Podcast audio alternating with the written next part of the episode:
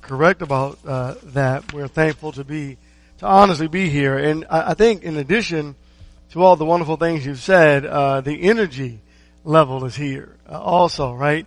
Um, we love the Lord and uh, loving the Lord means that God is present with us whether we are few or many. And so while we are, we are many, right? Because we are scattered abroad uh, in different homes, but we are we are few in our in our particular location and where we dwell, and yet with Christ we are joined together. I love the idea of understanding uh, that it's it's like the same thing. It, it it's revealed to us from God that God sees the church all over the world at the same time, and so uh, He knows each one of us, and He appreciates what we're doing. Let's go to God in prayer. Heavenly Father, we praise your holy and divine name and thank you. We think about names and yet there's no other name given among men by which we must be saved. Thank you, Lord God, for your amazing greatness, for your grace, for your compassion, kindness, and for your love. Thank you, Lord God, for recognizing us and for helping us, for strengthening us and blessing us. Thank you, Lord God, for protecting us from the forces of evil because you have not allowed Satan to have his way with us. Lord God, thank you for telling Satan no. We ask that you will continue to protect us spiritually. Help us to remain true to you, to honor your name and to glorify you in all things that are said and done. We pray, Lord God, that we will never forget that amazing sacrifice that was made in our behalf. Help us to always see, Lord God, that even though it may appear that evil prevails, Help us to see through the cross that good always prevails because we win because of you, our great God. We praise you, we love you, and thank you, and pray these things in that wonderful name of Jesus Christ to be thy will. Amen. You know, speaking of, of, of a persecution and that we win and the suffering, it's easier to look back to the Old Testament and the New Testament and see God's people struggle and then watch them remain faithful and and, and thank God for that. It's easier to, to, to witness that through the reading as opposed to going through it. Right? And so prayerfully, as we read the Word of God, we can take an active stance and apply those things to our hearts so that our heart is strengthened uh, if the day ever come that we are going through some type of persecution that will remain faithful and true to God. What has come is a pandemic. And yet, though through this pandemic, God, we know, is strengthening us and blessing us, look and hold on to God's unchanging hand. We are precious to God, right? We are precious. We are important to our God. So the church, 1 Peter chapter 1, verses 1 and 2, this was the early scattering, if you will. Uh, they were going through uh, times of struggle and difficulty before the, the, what we're reading about in the book of Revelation. This is before the destruction of Jerusalem. And in verse 1 it says, Peter, an apostle of Jesus Christ, to those who reside as aliens scattered throughout Pontus, Galatia, Cappadocia, Asia, and Bithynia, who are chosen according to the foreknowledge of God the Father by the sanctifying work of the Spirit that you may obey Jesus Christ and be sprinkled with his blood May grace and peace be yours in fullest measure. And so they were the scattered saints, and yet they remained faithful and true to God. And it's, something about recognizing um, our relationship with God that gives us the strength and the energy to hold on. And so to know uh, that we are precious in the sight of God. Let's look at 1 Peter chapter 5. It should give us a measure of strength to know that God recognizes everything about us. Chapter 5 verse 8 and verse 9 speaking of the persecution. Be of sober spirit, be on the alert. Your adversary, the devil, prowls about like a roaring lion seeking someone to devour. But resist him, firm in your faith, knowing that the same experience of suffering are being accomplished by your brethren who are in the world. And so the persecutions were continuing to increase. They were violent, but there is a reminder here that in the book of, of Peter that the most precious things are not lost even in a persecution or in a time of trial. Because the most precious things are inside. Right? It's our relationship with God. It's, it's the spiritual relationship. It's the blood of Jesus. It's the life that we live that will carry us into the life that we desire to live. Our eternal life in eternal home with our great God. So where we left off last, week is in 1 Peter chapter 2.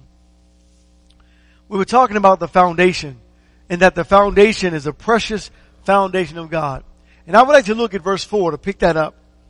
And coming to him as to living stone, a living stone, rejected by men, but choice and precious in the sight of God. You also, as living stones, are being built up as a spiritual house for the holy, a holy priesthood to offer up spiritual sacrifices acceptable to God through Jesus Christ. So, precious in the sight of God, this, this choice stone, and God has built up this house. So we are this spiritual house in God. And I want you to think about a few things in this spiritual house. Turn to 1 Timothy chapter 3. Remember when Jesus was before Pilate and the question came up, uh, Jesus said, I am the truth. And the, the question was, well, I tell you the truth. And the question was, what is truth? In Jesus, we have that truth. You see, there's so much confusion in our world today. Spiritual confusion. You know, the thought, the idea, the question of how are we saved? I gotta take those off. I'm just not used to those lines. it keeps, it gets me time and time again. The how are we saved? And when you go to the Areopagus uh, in, in, in uh, Mars Hill, if you will, in Acts, you find that that in that or during that time, they had no idea how to be saved. They worshiped every idol god around. Over 3,000 gods. And here Pilate says, what is truth? And brethren, we have the truth, this spiritual house of God, the blessed, beautiful, and gracious kind God has given to us a kingdom. And we are members of that kingdom. In 1 Peter chapter 3 and verse 15, but in case I am delayed, I write so that you may know how one ought to conduct himself in the household of God, which is the church of the living God, the pillar and support of the truth. This is where you find truth. Let us hold on to truth, brethren. Hebrews, please, chapter 3. Let us, let us not drift away from what we know to be truth. Let truth and honesty and honor, let's hold on to truth so that when people ask the question, how or what shall I do to be saved or how can I be saved? We can tell them the truth and show them the truth from the very word of God on the pages of scripture. Hebrews chapter 3 in verse 5. Now Moses was faithful in all his house as a servant for a testimony of those things which were to be spoken later. But Christ was faithful as a son over his house, whose house we are if we hold fast our confidence and the boast of our hope firm until the end. What do we have? Hope. Hope. We're living in a hopeless world. The world right now feels like everything is hopeless, but no, in Jesus we know that God is in complete and total control. Turn to Acts chapter 4. And so God's people have this hope which gives us this strength and this energy to continue to proclaim Christ even during or in the midst of difficult times. And what else do we have? We have the truth. We have hope. And this foundation, this precious foundation of God, we have salvation. Salvation that God has freely given to all whom desire it. Acts 4 and verse 12. And there is salvation in no one else, for there is no other name under heaven that has been given among men by which we must be saved. Salvation salvation and how easy and how simple it is to obey God's salvation, to enter into the waters of baptism for the remission of your sins. God has blessed us with this beautiful gift. And turn to 2 Timothy chapter 2. Here's what God has also done for us in His gift and His love. God knows and recognizes each and every one of his children.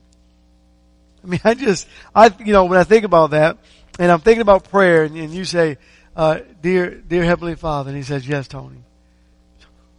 He knows me. I mean, the Creator, right? The Creator knows you. He knows you. God has not wound the world up or the earth up and let it just go. And we're not just believing in something that, or someone that isn't true and real. We're praying to the Creator.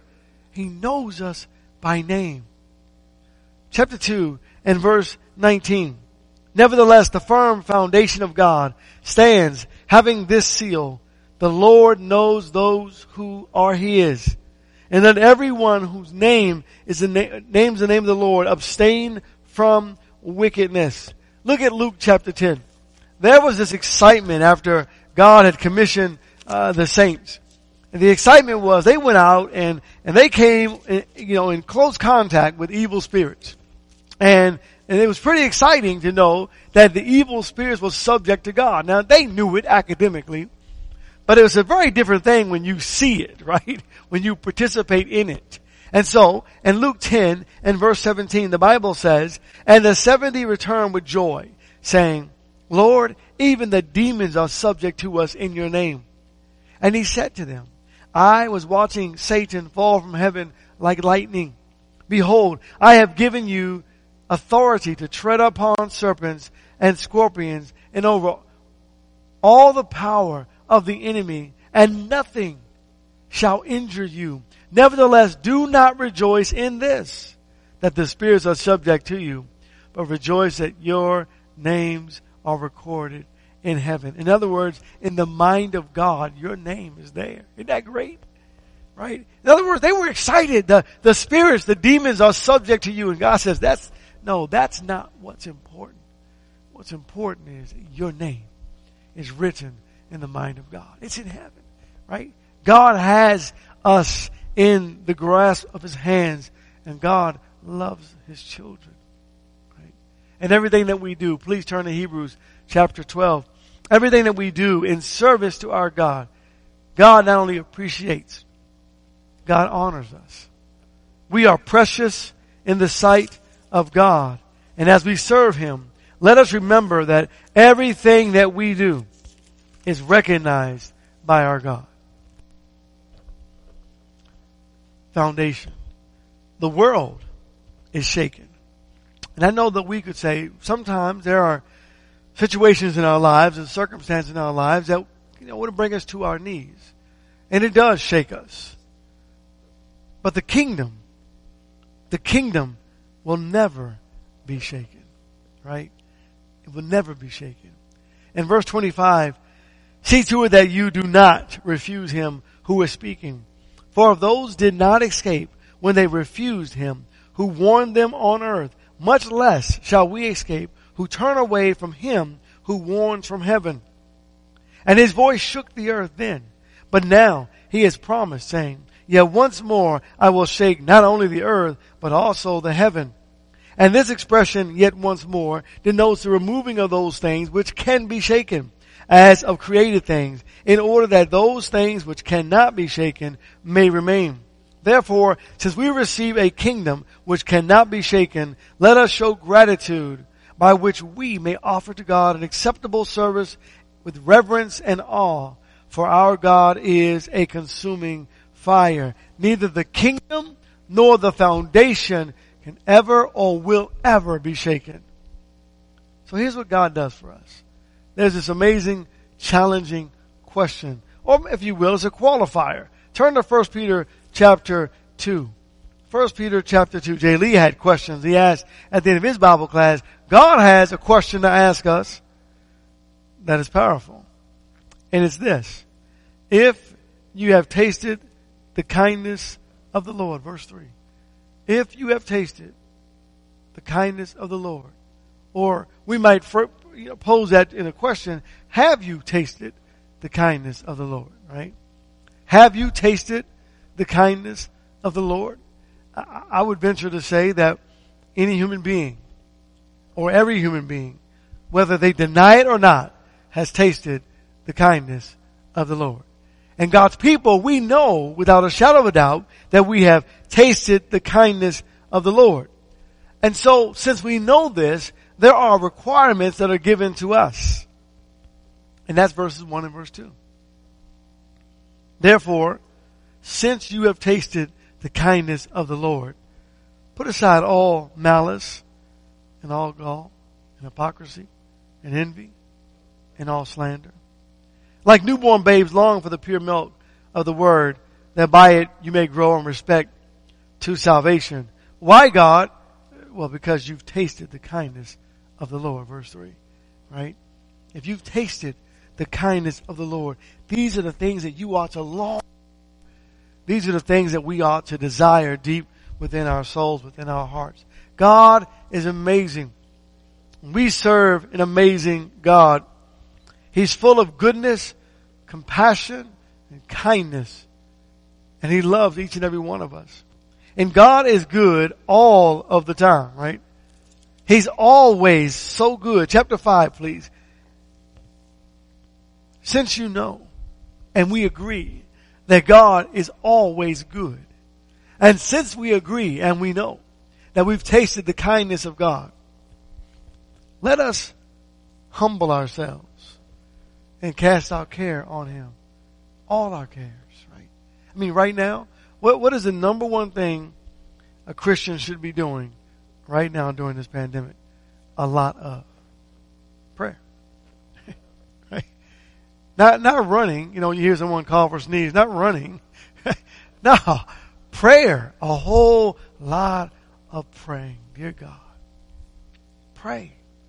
And then give it to God. Humble ourselves and cast everything on Jesus. First Peter chapter 5 and verse 6. Humble yourselves therefore under the mighty hand of God, that he may exalt you at the proper time, casting all your anxiety upon him because he cares for you. You know, we've tasted the kindness of the Lord. Something we ought to do. The next thing we ought to do, First Peter chapter 1, we, we ought to uh, be holy. Be holy people. Sanctified folks, right? Sanctified holy folks, separating ourselves from uh, the midst of this lost and dying world. Verse 13. Therefore gird your minds for action. Keep sober in spirit. Fix your hope completely on the grace to be brought to you at the revelation of Jesus Christ. As obedient children, do not be conformed to the former lust which were yours in your ignorance. But like the Holy One, who called you, be holy yourselves also in all your behavior, because it is written, you shall be holy, for I am holy. Be holy. Right? Every day, be holy. Be sanctified. Set yourself apart from the world and be in tune with Jesus. Right? So we, we have the truth. We, we have salvation. We have this hope. God knows us individually. He knows us collectively. We have this foundation that's, that's unshakable because of the great glory of God. We have tasted of the kindness of God. Now as God's people, we are striving to be humble, casting all of our care and anxiety upon Him, striving to be holy, to be like God. And that takes submission. To submit my life to submit my life. First Peter chapter 2 and verse 13. Complete submission. Submit yourselves for the Lord's sake to every human institution, whether to a king as the one in authority or to governors as sent by him for the punishment of evildoers and the praise of those who do right. For such is the will of God, that by doing right you may silence the ignorance of foolish men. Act as free men and do not use your freedom as a covering for evil, but use it as bond slaves of God. Honor all men, love the brotherhood, fear God, honor the king. Submit to God. Right? Submit to God and even to each other. Right? That's what we're supposed to be. What we're supposed to do. Submission the precious value of being a child of God is, uh, it's more than you can ever speak of. It's unspeakable. Right? Thank God for His unspeakable gift.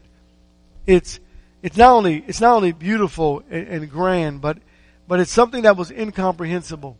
To, to think about the fact that, that God had this plan from the days of eternity that, that He wanted to reveal to us. And we can only understand a small portion of it because we're finite beings.